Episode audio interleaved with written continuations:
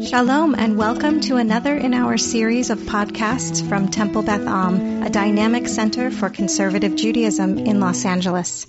We are in Parshat Shmini, which is usually or most frequently known for two different things. Um, and as is often the case in this class, we will talking we will be talking about neither of them.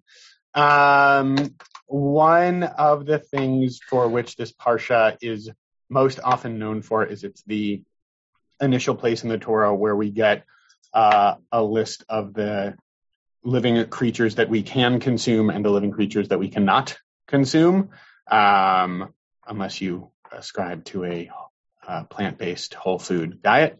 Um, and that is sometimes what we talk about. We will not be talking about that today. Um, there is another tragic and fairly well-known story that we're going to talk through the the beginning of, um, and part of what we were talking about today will will sort of be adjacent to that, but it's not what we're going to focus on. Doug, any other parsha parsha preamble? Preamble. All right, no more parsha preamble. Okay, so even though this is a bit different from the way we usually do things, we're going to be focusing in on some verses in chapter 10, but I want to back us up a little bit to the end of chapter 9 because 9 gives us the context for the beginning of 10, and the beginning of 10 gives us some context for the verses we're going to focus in on. Um, so over the course, it's fun. Oh, it just occurred to me. It's it's called Parshat Shmini, but it starts in chapter 9. Uh, that was a missed opportunity. Because that's how they name the parshas. I know. They name them by what chapter they start. I know. It's like, come on, Torah. That was a missed opportunity. Okay. Um, come on, Torah. Is a phrase that doesn't really make. Um, okay. So over the course of chapter nine, we hear about a- a series of sacrifices, right? We've heard in this, these previous couple of parshiot starting the book of Leviticus, um, about different sacrifices that are being offered.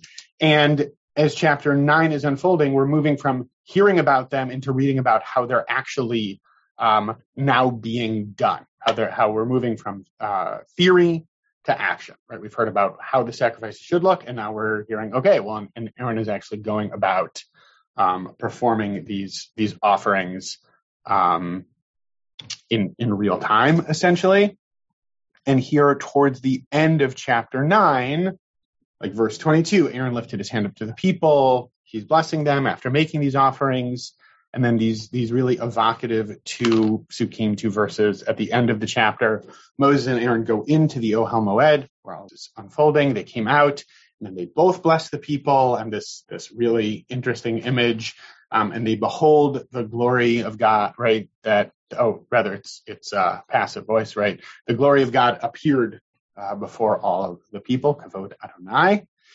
And then in this sort of interesting connection to foreshadowing to the narrative that's going to happen next, and this fire comes out from before God and sort of like consumes everything, it gobbles everything up, uh, the burnt offering, the fat.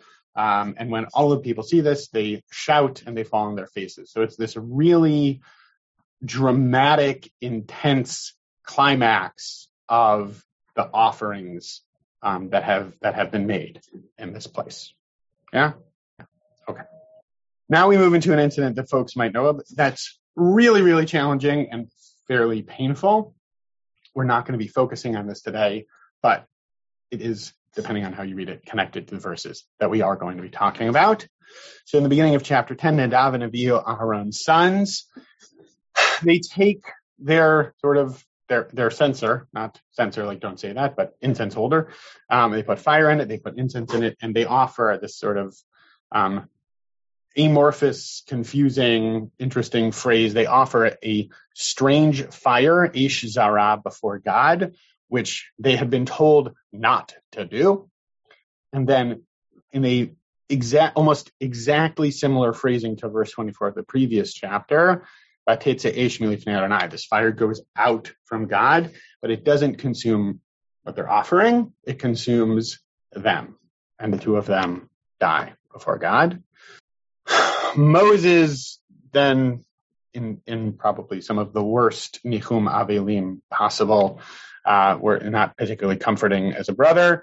says, This is what God had said I will be sanctified in them that come near me, and before all the people I will be glorified. And then a phrase that folks might have seen before, Vayidom Aharon, and Aaron was silent. Aaron doesn't say anything.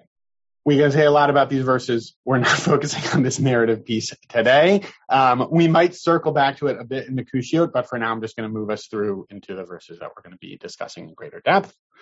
Um, Moses calls um, relatives to come uh, carry them out from the camp, um, and they do. The, the, corpses of Nadav and Avihu are, well, depending on how you read it, Nadav and Avihu are taken out of the camp.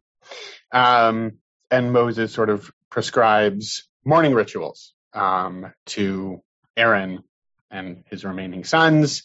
That they should let their hair grow. Uh, oh, that they shouldn't. Uh, rather, he says what they shouldn't do.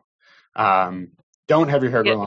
Don't rip your clothes. I misread that for a sec. Um, but because if you do that as leaders, um, right, then anger will come upon all the people. Um, and like all of Israel will sort of mourn this.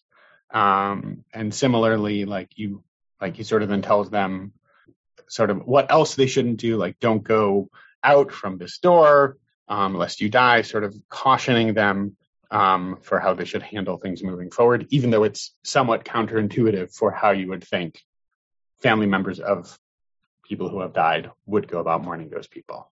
Jackie, you were going to correct. Did I? Did I? Did I course correct there? Did I? Did I get us back on track? Yeah, yeah, yeah. I was going to tell you that it's the opposite of he gives you the mourning rituals, but then says don't do them. But then says don't do them, right? Because of sort of like the. the so you weren't wrong. You just missed a crucial. You're fact. not wrong. You're just completely wrong. Okay, so that is kind of the narrative backdrop for what we're doing, for what we're going to be focusing in on today. So the verses that we are going to be focusing in on a bit greater depth um, are chapter 10, verses 9, 10, and 11. We could talk about tragic death. We could talk about kashrut. Uh, we're going to talk about wine instead. Okay. God says to Aaron, verse 9, Yain v'shechar al tesht. You should not drink wine or strong drink. Ata uvanecha icha bevoachem el ohel moed velo tamutu. You shouldn't drink it, nor should your sons drink it um, when you go into the ohel moed, the tent of meeting, lest you die. Chukat olam. This should be an eternal law, an eternal statute throughout the generations. Ulahavdil bein hakodesh uvein hachol. It'll differentiate between that which is, I mean, I'll, I'll go with the basic translations as though, as always, translation is interpretation, but we'll go through the most normative translations of these words between the holy and the this is unholy. I'll just read it. Between the holy and the unholy, uvein hatamet, uvein hatahor, between that which is, that says unclean and clean. I don't like that. Between that which is impure and that which is pure, even though that's also imprecise. You could use fit and not yet fit. Fit and not yet. You like that better? That's your that's your preferred translation. I mean, I don't know. I also have tr- trouble with it, but it's one that I heard that I dislike less than many others. okay, we'll go with that. Which is that which is not yet fit and that which is fit. Ulaharot et bnei Israel, um, and in teaching uh, the people of Israel, et kol hachukim asher diber Adonai alehem yad Moshe, teaching them all of these statutes that God spoke unto them by the hand of Moshe.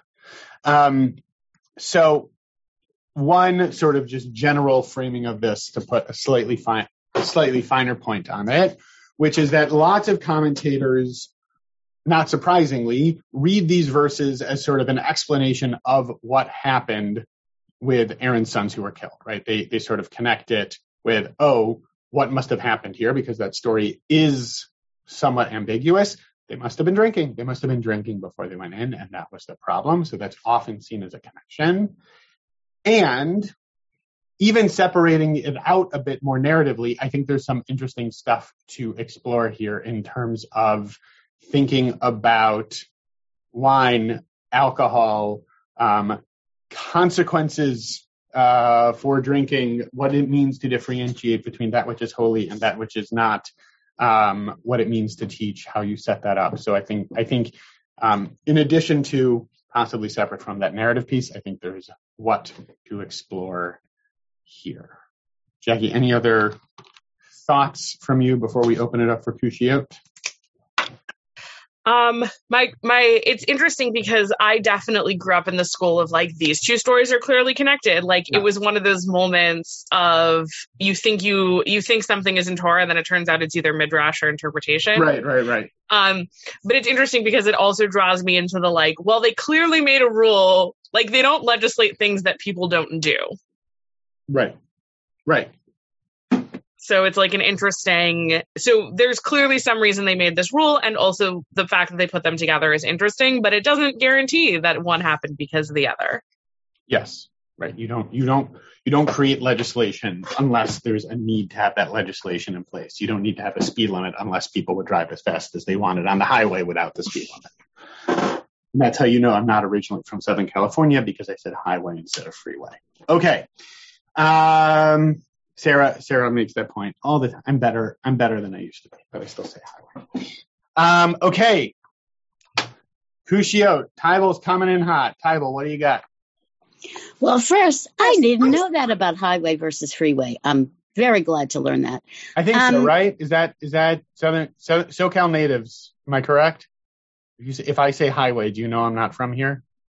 Are there any SoCal natives? No one's actually. I'm a native. Yes. yes. Yes, that is correct. Because when I go to the east, they think I'm funny because I say freeway. There you go.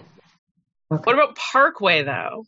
Oh well, that's very. That's east. New York. Yeah, that's, that's, that's a Long Island thing actually, because the uh, Northern State Parkway and the Southern State Parkway and the Cross Island Parkway are all and, built by Robert Moses. That so he was the one who actually coined the term in, in that. And don't forget the Hutch. The Hutchinson River Parkway. That's where it's at, but that's yeah, not Long Island. That that's Westchester.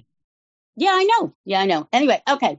Having been someone who worked in Valhalla for years.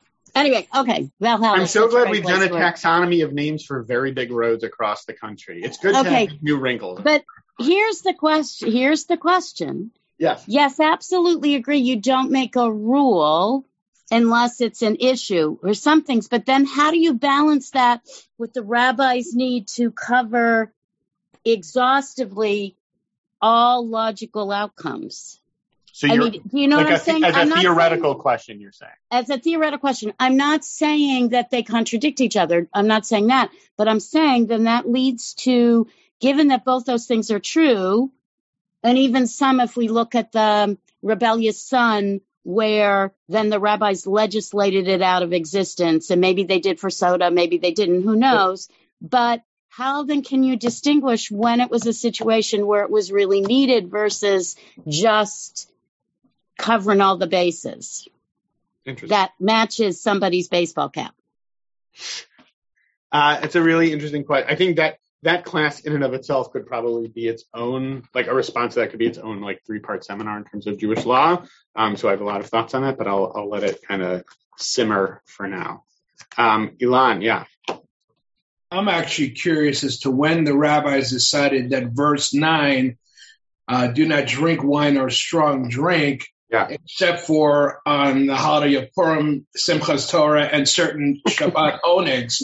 When when did the rabbis say, well, actually, they didn't really mean don't drink it ever in the tent of meeting, but you know, only on certain occasions. Great. So so the verse seems to say pretty clearly to caution against drinking. Um, and yet, many shuls and many Jewish communities have that woven into certainly holiday celebrations and depending on what it's like and how Shabbat is often celebrated, right? So what, how do we, how do we think, think that through? Yeah. Good, is that, is that a decent encapsulation of that question? Great. It's a good question.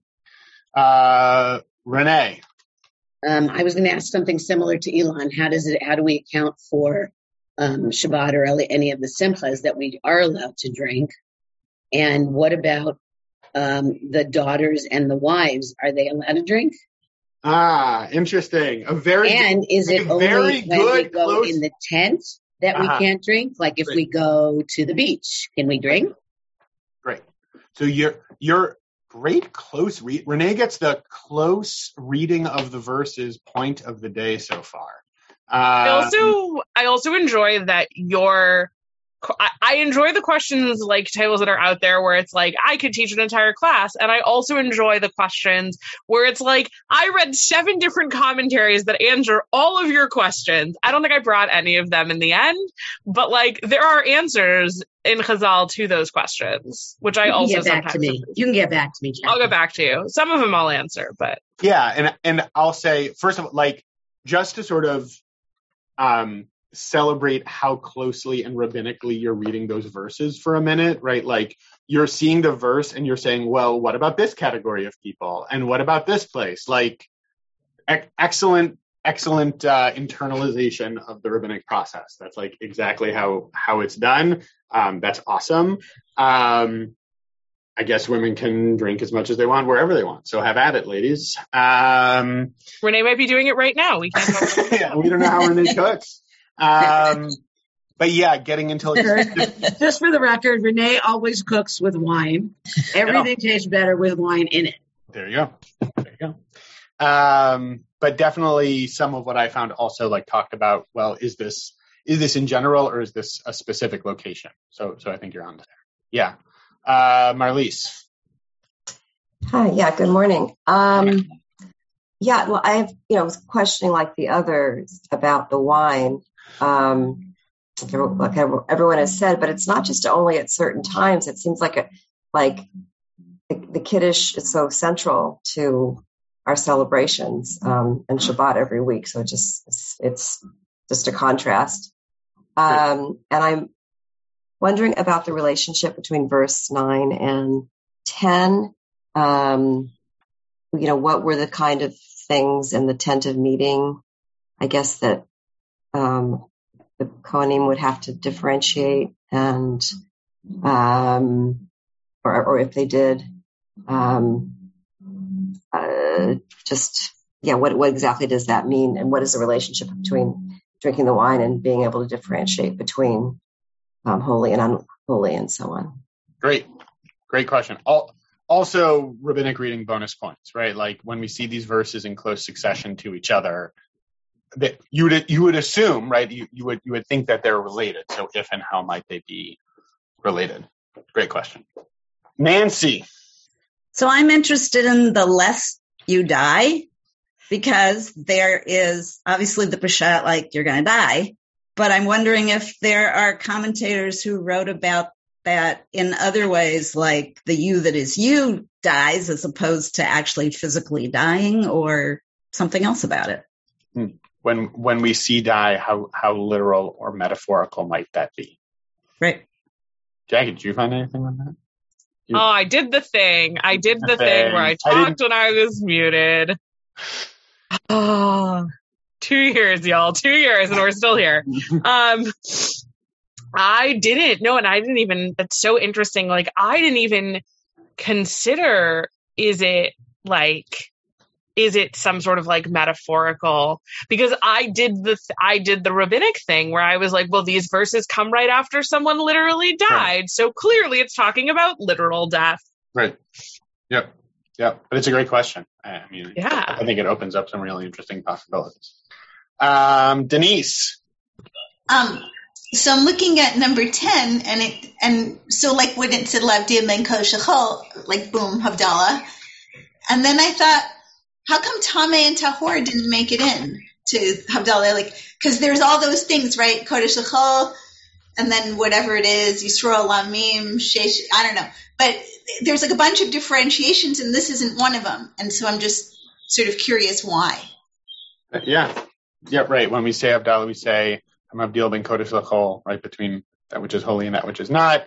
Ben Yisrael Amim. Yeah, and Or Lachoshech is in or there. Lachoshech um, Yom HaShvila like the seventh day, um, and the rest of the days. Um, so like if if you were to think potentially that this kind of liturgically hyperlinks the liturgical hyperlinks, there we go. That's a good band name. If we were to liturgically hyperlink this um, over to Havdalah, why. I mean, that's kind of a, a like an inverse kushia, right? Like it's a it's a kushia from a vacuum into like why the liturgy is structured the way it is.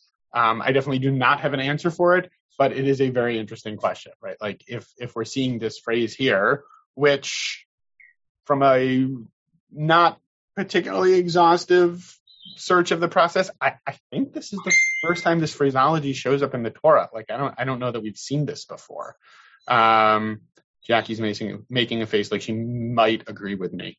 Um, I'm no, I'm just so excited because one of the texts I brought is related to this question. oh, and I'm great! so Great. excited now. Um, I will do something very unusual for me and stop talking. Um, and I will turn it over to Jackie because that sounded like a great segue. Yeah, it wasn't the segue I was going to make, but I'm excited about it. Take the segues you can get. So I actually want to start really fast if I can find it. So I didn't put it on my source sheet originally, but I do want to see if I can. My computer, I don't have enough bandwidth apparently. Again, two years into this and still can't do it right. Um. Okay, so Rashi on this, Renee, I will tell you will answer a lot of your questions. I went so the first thing I thought of when I was reading this is I immediately thought of um, the story of Hannah in the book of Samuel that she comes and she's pouring out her heart and Eli the prophet is like, are you drunk woman? And she's like, no, I'm just praying. And so clearly there's a culture that like drinking and Shul is not great. And I also had the same thought as Elon as like, but wait a second. We do this all the time.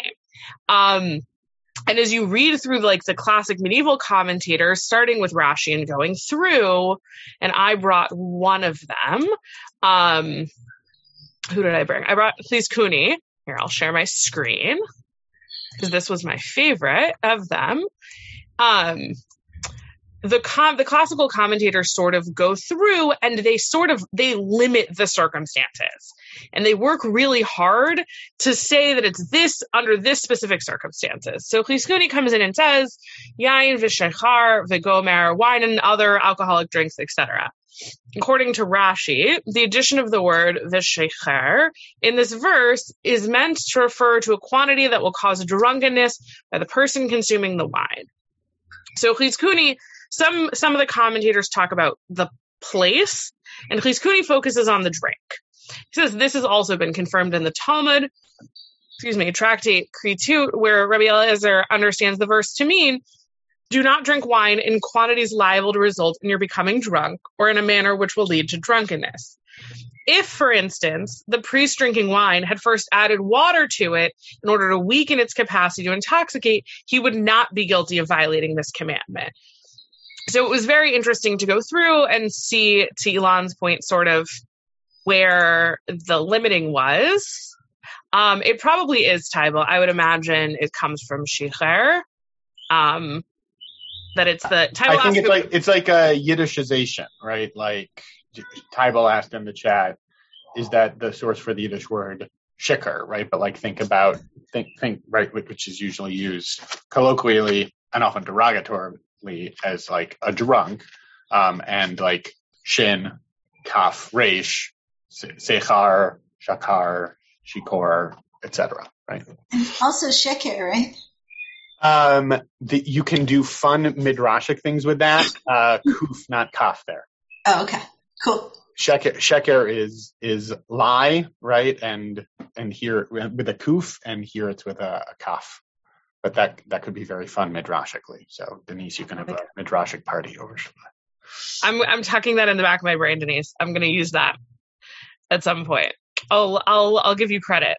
Um, and then the other, so I came, so I thought that was an interesting trend. Is like the all the ways that the rabbis work to limit this. And then I found this really interesting piece of Gemara that quotes our verse about Havdalah. To Denise's point, I because I was trying to find are there places where the rabbis really actually talk about like the positive use of alcohol like they clearly are setting intention and do they ever talk about it and so in in this in Shavuot, they're talk. It's going through all of these things, um, and it's talking about all of these options. And one of the ones that comes to Rabbi Chia Bar Abba says, Rabbi Yochanan says, anyone who recites Havdalah over wine at the conclusion of Shabbat, as opposed to you can say it over anything that's considered to be like a fancy beverage in your play in where you live, um, up to and including a really nice cup of tea. So anyone who recites Havdalah over wine will have male children, as it is written, to distinguish between the holy and the unholy. It literally quotes our verse. Well, there you go. then- now, now we know. Now we know what's been going on in my house. Finally, finally, we understand what, what, what's been happening. Yeah. Um. Now we know how Rabbi Shapiro makes Havdalah.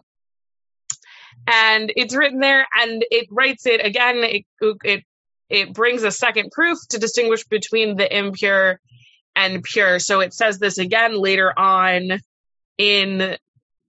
I think this would be next week's parsha. I think it's. I, mm, I don't know my breakdown well enough.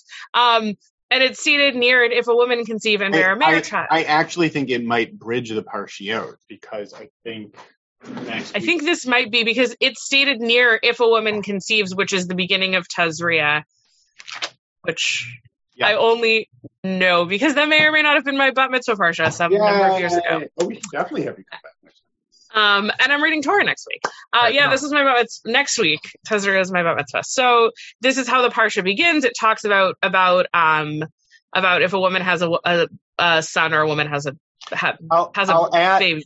Boy. Jackie, can I jump in here for a sec? Please. Some sometimes the midrash gives you part of what it's quoting and gives you like part of the context, but not all of it. My my guess, my my midrashic guess, is that part of the reason that our verse is being quoted is because sons are specifically cited in the previous verse. Right. that's that my that's my guess, right? So like, how is this connected to? Because um, so like Marlies just asked in the chat, are our sons supposed to be more holy than daughters? I mean, first of all, we know that the rabbis mildly favor men over women in a few different ways. Um, but I think, but I think also midrashically, I think part of the connection is probably because in verse nine, may, like son, like it's Aaron and his sons, right? Like they're specifically cited, and so that would be, I think, at least part part of what else is happening here. Yeah, and I think this that is also sense, Jackie? Yeah, and this is also playing with it because that's what happens at the beginning of Tazria if a woman bears a son or if a woman bears a daughter, and it talks about two different cases. Yeah. Um, and then Can I ask a question? Because Yeah. there's Yeah. something here that's a little bit troubling, or actually a lot troubling. So it says, anyone who recites Hal- Havdalah over wine at the conclusion of the Shabbatot will have sons who are worthy of teaching halacha. What's troubling about that is the implication is that anyone who does not drink wine will uh, at Shabbatot will not have sons who are worthy of teaching halacha. And how does that jive with people who have substance abuse problems? Right? That that you know, are you suggesting that somebody who who has substance abuse problems uh, and therefore the chooses not to drink wine is, is doomed to have? I'm going to use sons, I'll say children instead, who are not worthy of teaching halacha. it's yeah. So I'm gonna grape I'm juice gonna or other things too besides wine.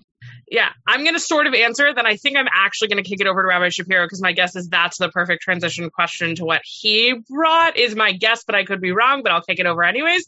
Um, but it's interesting because I also I find this troubling on principle, but rabbinically in the way it's playing with the text, I really love.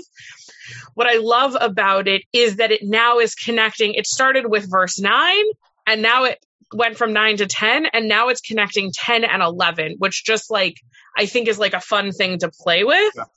Um, that it brings together this distinction and this teaching. Um, and so I agree with you on principle, Elon. I actually, in preparing for this, I'll tell you now, and then at, at the end when I scoop the wrap up, that uh, when I put the bow on it, that Rabbi Shapiro doesn't know what I'm doing yet, or if I'm doing that. Um, I'll I'll I'll touch on this because that's also I have a lot of thoughts on it. Uh, but I did actually say like I have a lot of discomfort around this entire conversation around alcohol, both from a perspective of who am I to tell you to drink or not drink? I don't know your life, and also like it's a it's a thing, and so I, yeah, I agree with you, Elon. I also sit in discomfort and I also just like the way the rabbis play with text. And with that, I'm to kick it over to Rabbi Shapiro.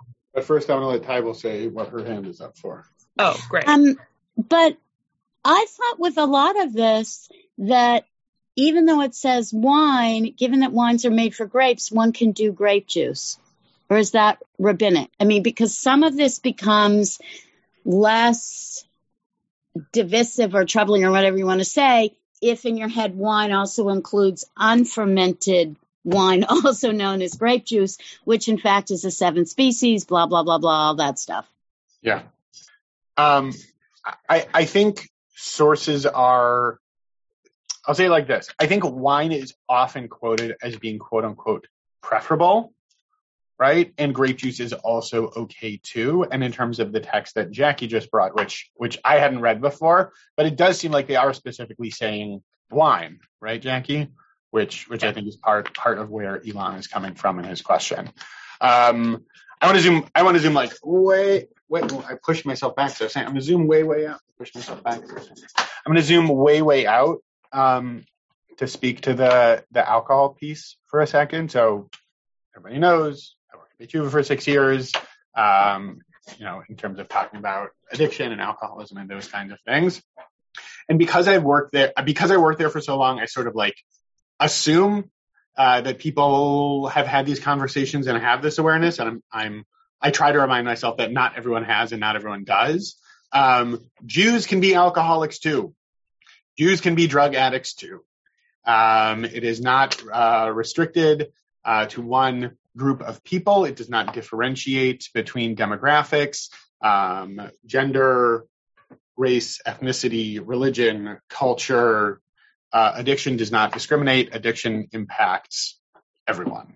Um, and there's actually data to back that up recently. Uh, the Jewish Federation in New York um, just did a really extensive research study um, uh, across hundreds and hundreds of Jews across the New York area.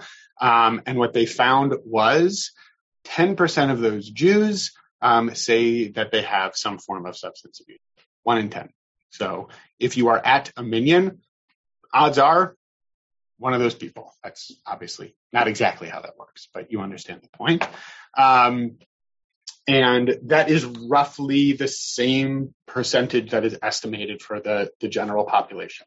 Not neither more nor less, right? Rough rough estimations are one in ten in the general population is some form of substance abuse problem as well. Um, so that's just important to say and acknowledge and notice in terms of being sensitive and thoughtful. Like Elon, exactly the kinds of questions that you're asking in terms of having awareness around this kind of stuff. Um, on the one hand, yes, this has become heavily normative. Know, going back to your first question, and you know, if you are someone who is struggling with alcoholism and you walk into shul and there's someone with a bottle of scotch walking around ready to pour you a l'chaim, that can be really tough, right? Then, then, then we're putting someone in a tough situation. Uh, you know, how we think about how that implements policy, what we do, right? It's something to consider. Um, but at least having awareness around that stuff is important. By the way, um, I was doing a, a, deeper dive into the data. This this study is really really interesting. You should just check it out. I mean, New York is not L.A. They are different places, but they're not that that different. Um, and there's some really interesting numbers in there in terms of the rate of poverty within the Jewish community, uh, mental health issues within the Jewish community. Um, encourage you to check it out uh, for for your all, all, your free googling time uh, between now and Shabbat. Um, and just one other little nugget from that study. Denise, I saw your hand. Um, one other nugget from that study is they break some. They have um, substrata in some of these uh, data points.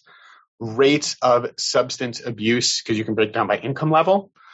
They break it down in terms of like at or near the poverty line. By the way, pretty high percent. I think it was close to 20% um, of Jews in New York hovering around there, and not just in one uh, denomination.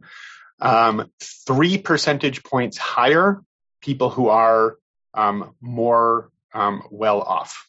in terms of rates of substance abuse, which is not often what a lot of our political rhetoric would seem to indicate in terms of how alcoholism and substance abuse appear in our communities. So, going to hop off that soapbox for the time being. Um, but when we talk about these topics, I think it's important to give that additional framing. Elon, you've, you've like sort of asked a question in both directions, right? You've asked like, how come it's so prevalent? And wait a minute, if we're encouraging this, like, what does that actually mean?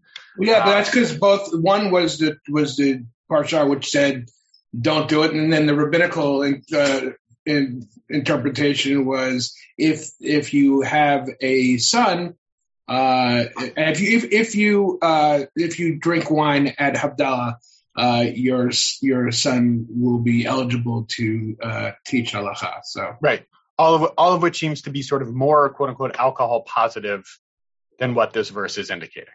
Yeah, great. So what I I'm gonna like bring us back into the verses for a sec and sort of revive um, the the really uh, excellent halachic reasoning from from Renee uh, earlier in terms of like doing a close reading of this, which is that what what it seems to say is that there's a context, right? There there's a context for all of this. When shouldn't you drink? When you go to the Ohel Moed, right? That if you are going to be doing something that is specifically denoted as a holy ritual act, that's not when you should be drinking. Why? Verse 10, to be able to differentiate, right? I would imagine most people on this call have had a drink or two in their day. Um, when you drink, you might get a little bit confused. And if you are doing something that you really need to be focusing on, particularly in a situation when you are a representative of all of the people, to be able to differentiate between that which is holy and less holy, uh, that's an important thing to be able to do in that moment. And, and I think this is where, Jackie, correct me if I'm wrong, where that Talmud piece is picking up on. And similarly, um, or I guess it's the inverse. No, I did it again. I combined, I did the opposite, right? Because here this verse seems to be indicating you shouldn't be drinking, right? If you're going to be teaching, and and a lot of the medieval commentators talk about how if you are going to sit, right, and make a halachic decision, don't drink beforehand, bad idea. Um, and that that seems to come from that verse as well. But Jackie, the Talmud piece you brought, right, in terms of the Havdalah thing, might be pointing right. in the opposite direction, right? Right, which is so fascinating. Right. Because it's that it's it's if you drink, then your sons will teach, which is a thing you can't do while you're drinking. Right. Right. Yeah. I, I mean, I don't know. I, I'm not familiar with that Talmud piece. I haven't seen it before. The first thing I'll say, um, as I have heard said to me many times, is that we don't paskin from the Gemara, right? Like that in terms of what halacha actually ends up looking like. Um, it's not necessarily just like because there's a line in the Gemara about it, right? Sometimes the Gemara is just a compilation of stuff Rabbi said a long time ago. And that's that one Rabbi said, but it's not necessarily what the halacha actually gets formulated as. Um, this whole, but, just to note, the yeah. whole section, it's actually a bunch talking about this parsha, but it's about like having, it's about having children and the and the things that you do, and like, will you have sons or will you have daughters, and or it's mostly about will you have sons and like, will you have good kids. It also talks about Nadav and Avihu a few sections earlier. Like, it's rich with what, parsha. What's the? I'm gonna I want to look at what is, what is it? What are those pages? Shav, Shavuot 18b. Ah, yes, in all my exhaustive study of every single Masechet of the Gemara, I must have missed the first little bit of Shavuot. Um, but but I want to actually I'm going to like further problematize this because there are sources that talk about how like wine gladdens the heart, right? And wine is uplifted, right? Like we have those pieces as well. Tybo's just looking at Renee's cake we have those pieces too in our tradition. We're all looking at Renee's cake. Let's be real. I hadn't been looking at Renee's cake, but let's take a quick pause and spotlight Renee. Renee, is this because you're number one? No, it's because my granddaughter is turning one today, uh, and we're ah. having a Shabbat birthday dinner for her. Yum, and I made her a special cake. Is that like a strawberry shortcake situation? You know, I don't know. My daughter-in-law gave me this recipe for some. It's called a smash cake, and it's it's fairly healthy because there's no sugar in it. And then I made her. She likes these puffs, these like baby puff stuff, which I made her balls out of with peanut butter and maple syrup too. What stuff she'll eat. Sounds delicious. I got to tell you, folks, where else but on exploring the Parsha do you not only get Parsha content, but also A, a taxonomy of large roads across the U.S., and baking tips from Renee Baker. Only here on Exploring the Parsha.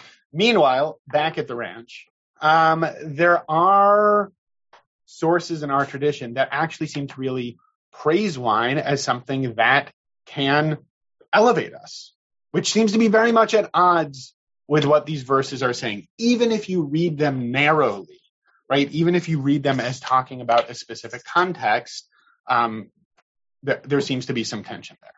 One, there's tension across a lot of sources in our tradition, right? Like Ju- Judaism is rarely univocal on anything, right? We often get pieces in our tradition that seem to be saying mildly contradictory things. That is often the case, right? Which might be unsatisfying. Uh, it's also true. Um, there, there was a really interesting piece I, I stumbled upon, stumbled, stumbled, not because I was drinking, uh, that I stumbled upon from Reb Simcha Bunim, um, a Hasidic teacher, and and he sort of pushes it pushes this in this direction as well. He says he says why is this the case? Why is this the case that we're saying don't drink when we have the source that talks about how wine can bring gladness, right? Isn't that isn't that what you want? Right? Isn't that what you want? That a, that a priest should be somebody who's who's bringing, right? He says, "Ein hashchina shoreh mitoch atzavut." That that God doesn't show up when you're sad, right? We can talk about that too. That's an issue as well, right? But God, God's not necessarily going to appear to like in this moment if you're like feeling down and depressed. Like there needs to be some elevation happening here. Um, the lama nesra alav shtiyat yain. So why is it that wine is forbidden if wine can bring gladness?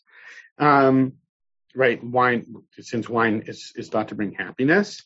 And he says, Ki hakohen shenichnas la'asot avodat Adonai lifnim v'lifnei lifnim. The kohen who's going in to do the service of God, like deep inside in the holy of holies, tzarich uh, lekabel regashut chedva v'gil mesimcha shel mitzvah, because he needs to be getting the sense of rejoicing, the sense of of uh, connection from the joy of doing the mitzvah itself.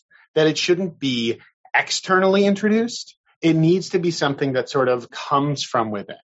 That if you want to be getting to this place of connection, it's not just that you take a couple of shots and you're feeling great and you say, all right, now I'm ready to go. That there has to be kind of a deeper sense of rejoicing for this person to be able to do this thing, um, which is still contextually grounded, right? Which is still um, for this particular person.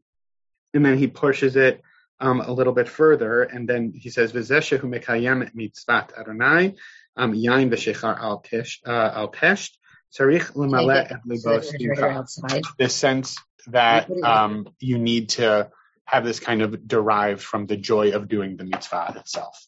I think there's a there's a lot in there. I think it's an interesting teaching. I, I like that it sort of articulates some of the tension that's happening here, and the, the tension is real. Um, and you know, I would talk about this with folks sometimes very specifically at Beit T'Shuvah. Um, you know, we'll, we'll, we'll go in a slightly different direction here, um, where people would talk about using hallucinogens. There's a lot of talk about using hallucinogens these days, right? There's a lot of talk about um, how there are different drugs that it seems like might be able to provide actual medical benefits that we haven't seen before. Jackie, you didn't think we were going here at all, did you? But but here we are. Um, I also have a text on this. Oh, Jackie's going to talk about hallucinogens as well. Wow, this is all taking a very interesting turn here on Explaining the Parsha. Okay, um, because th- there might be some actual medicinal benefits. So, so people, you know, who would be meeting with me sometimes would very sort of pleased with themselves say, like, "Are you saying that you can't have a spiritual experience by you know, ingesting whatever it is, ayahuasca or, or something like that. To which I'd say, that's not what I'm saying at all. I can't dictate to you when you are or aren't having a spiritual experience. It's not on me to decipher for you what it is that helps you to feel connected. What I can offer is that yes, that might happen by ingesting a chemical, and hopefully we can wire ourselves so that a sense of spirituality and connection and elevation and joy are not only something that happens when we ingest something, but it's something that we can manifest within ourselves. I think that that's really important. Um, and I think that maybe that's, that's something that these um, teachings can be pointing us to while recognizing that, yeah, we, we have gotten to a place in our culture where there is drinking on Purim, where there is often drinking on Simchat Torah. That's often part of it. I, I would offer like all things in proper measure. What does proper measure mean? That's up to each person to decide. Um, and there's sources in our tradition, yeah, that talk about how wine gladdens the heart, and that's in there too. You know, I, I don't think it's univocal, and I and I think there's what to say in a couple of different pieces here. Pavel, you've got your hand up. Um, I actually don't usually read it though it comes, but the latest Hadassah magazine, and I think of Hadassah as, you know, it's mainstream. The articles to me are kind of watered down, but I read it. There's an article on using psychedelics in treating trauma in Hadassah magazine, which to me then tell says this is really mainstream in the Jewish community if Hadassah is writing about it. Yeah, it, it's definitely something that's gaining more credence in sort of like mainstream Jewish thinking. The conservative yeshiva, which I would not necessarily say is a radical place of learning, um, at some point in the pandemic had people teaching about, um, you know, how, how uh, Judaism and, um, you know, chemical compounds of that nature uh, can interact. And Elon's going to tell us all about the time that he tripped acid at a Yankees game. Yes, Elon. Uh, I'm speechless. You know, I'm, I'm curious as, as to if there is anything in the rabbinic tradition that deals with um, substance abuse, right? Where, where because clearly there were people they might not have labeled it alcoholics, but clearly there were people who drank too much through time. They they they allude to it, but was there ever any situation where saying, you know what? Yes, we do have a tradition that does celebrate with wine, and there are certain holidays like Purim where you're encouraged to take it a little bit or a lot of it beyond yeah. what is normally acceptable. But we acknowledge that there are people who this may be difficult for. Uh, is that, or is that just a modern understanding and, and, and yeah. no place do the rabbis really deal with it or, or does our tradition deal with it? It's a great question. I, like to answer it on one foot, I think it's more the latter than the former. Right? And I think that's the way a lot of rabbinic literature is written. Like rather than diagnosing like specific societal ills in terms of like the inner psychology of what people are experiencing, they talk about it without necessarily talking about it is how a lot of it um, is structured in terms of what I've seen, um, while also talking about shmirat haguf, like protecting your body. And there is a teaching um, from Hillel where he talks about how he's going to the bathhouse and people criticize him because there are idols there, and he says no, like it's important, like God gifted me this body, I need to take care of it. So a lot of the constructs that I've seen specifically looking for rabbinic sources around addiction itself have grounded it mostly in like taking care of your self since it's a gift from God and then extrapolating that out in terms of if you are someone who um, you know uh, is experiencing addiction who is navigating alcoholism therefore the importance of taking care of yourself. Um, that's most of what I've seen. Um, the the the story that also comes to mind.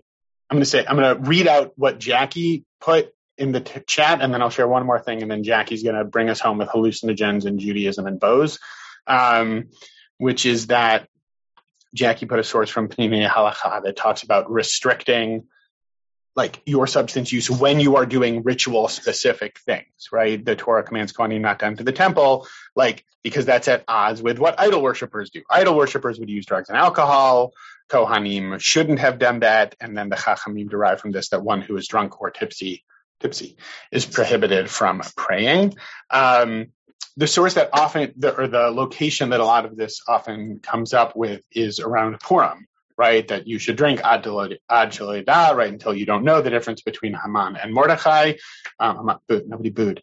Um, you guys weren't paying attention. Um, but a, there's a reading of that reading that says, how, what does it mean, ad When you're sleeping, if you're sleeping, you can't tell the difference between Haman and Mordechai. So just have a little L'chaim and you'll probably pass out. Right? Like it doesn't necessarily mean get so hammered that you can't tell the difference between the good guy and the bad guy, right? There's something for that too. And there's a story in the Gemara that talks about how um, there were two. Ra- oh, Jackie, do you want to do you want to tell the story, Jackie? Basically, there were two rabbis who were hanging out together on Purim, and one of them got so drunk that he decapitated the other guy, and he was somehow then miraculously revived. And then the next year, the guy who decapitated the second guy goes down and says, "Hey, let's party again." And the second guy says, we shouldn't rely on miracles, right? Like, fool me once, shame on me for being decapitated. Fool me twice, uh, you should probably go to rehab, right? So, so like the sense that, yes, maybe that's a thing, but it shouldn't be so much of a thing that it's that kind of a thing. You know, like like it's it's it's in the story in that kind of way, and you don't have to look too hard to find it. So that that's a somewhat scattershot and not comprehensive answer to your question, Elon. But but hopefully that gives you at least something to go on. And with that, Jackie's going to somehow magically wrap all that up. In addition to saying something else about hallucinogens. No, I brought I brought my point on hallucinogens. Though I did have a lot of really interesting conversations at camp this past summer about like Judaism and and ritual and music and hallucinogens. Like I definitely, it was a very interesting um, conversation at camp. Um, I also love the story of of um, not this time. Don't rely on miracles. Um, but like I said, when Rabbi Shapiro and I started talking about this, when we kind of picked this verse, I definitely was like, I don't know how I feel about talking about alcohol um, and alcoholism and and all of the complexities that come with it. Um, and and it's interesting because I will also shout out. I did a rabbinic intensive with Beit T'Shuvah, and I love the question, "Where do you see yourself in the parsha?" Um, and as I was reading this, I think to me what really struck me was this piece about now I can't find it. Hold on. I got it. Um, for being able to distinguish between the sacred and profane. And so for me, the question really came to like, okay, but why is it saying this? It's not like, it's interesting that it doesn't just say, don't drink when you do this. And it doesn't, and it does say, don't drink lest you'll die, but it doesn't say, don't drink, period, next topic.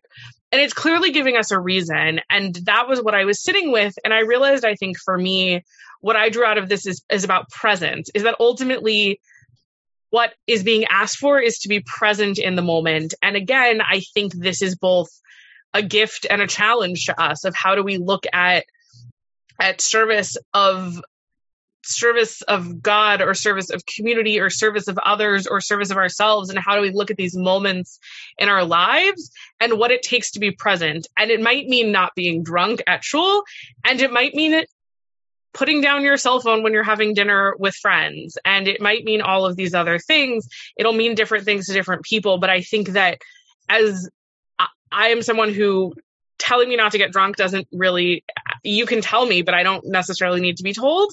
Um, but for me, that's really, really the lesson in this one of what are the moments in my life that I need to not be drunk on other things like my cell phone or work or whatever it is and how to find those moments. Was that the bow? That's the Are bow. you tying the bow?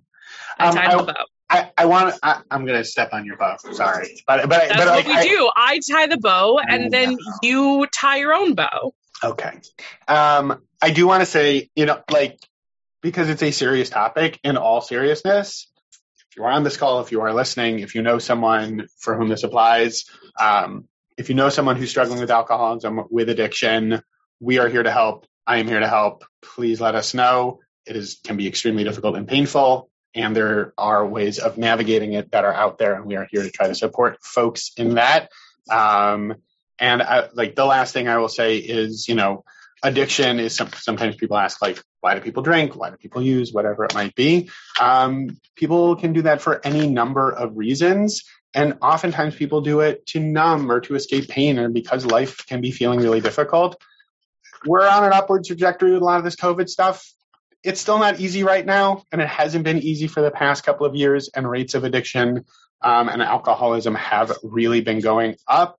Um, and anyone who is struggling, anyone who is in need for anything, certainly including alcoholism and addiction writ large, um, deserve our love and compassion and help and care.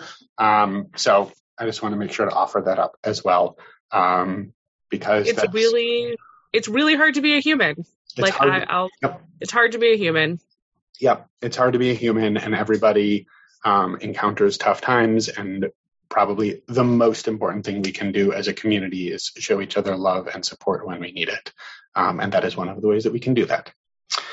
So, with that, I hope you have a Shabbat that is filled with lots of love and support and care for uh, from you to the people you love and from the people you love to you. Um, and happy birthday to Renee's granddaughter. And uh, bless you, Jackie. Can I just add to what you said that with this regards to the drug and alcohol that I did my master's internship at the Chabad Drug Rehab and it was exactly what you thought I what you were saying earlier that when I first started there I was under the impression that oh we're Jews us Jews we're smart we're beyond doing drugs and alcohol and it was a big culture shock to me and it's even more so I think among the Jewish community because there's such still such a stigma against it to be there for our community because many times um, the young people who are in a more religious community are are are excommunicated from their families Yep. because of those problems. So it's really important that we as a community are here for them even more so. 100%. That's my plug. Smart and smart has nothing to do with it. Some of the smartest people I have or will ever meet have, and for some still have major issues with addiction. Smarts have nothing to do with it. Addiction doesn't discriminate in any way, shape, or form. Um, and we're here to help in the ways that we can for the people uh, we can help. And I have to show you something real. Okay, but I'm going to stop the recording. And with that, Shabbat Shalom. Shabbat shalom, everyone. You have been listening to another in our series of podcasts from Temple Beth Am, a dynamic center for conservative Judaism in Los Angeles. If you enjoy these podcasts, we invite you to write a review on the Apple Podcast site or wherever you get your podcasts. For more information about Temple Beth Am Los Angeles, go to tbala.org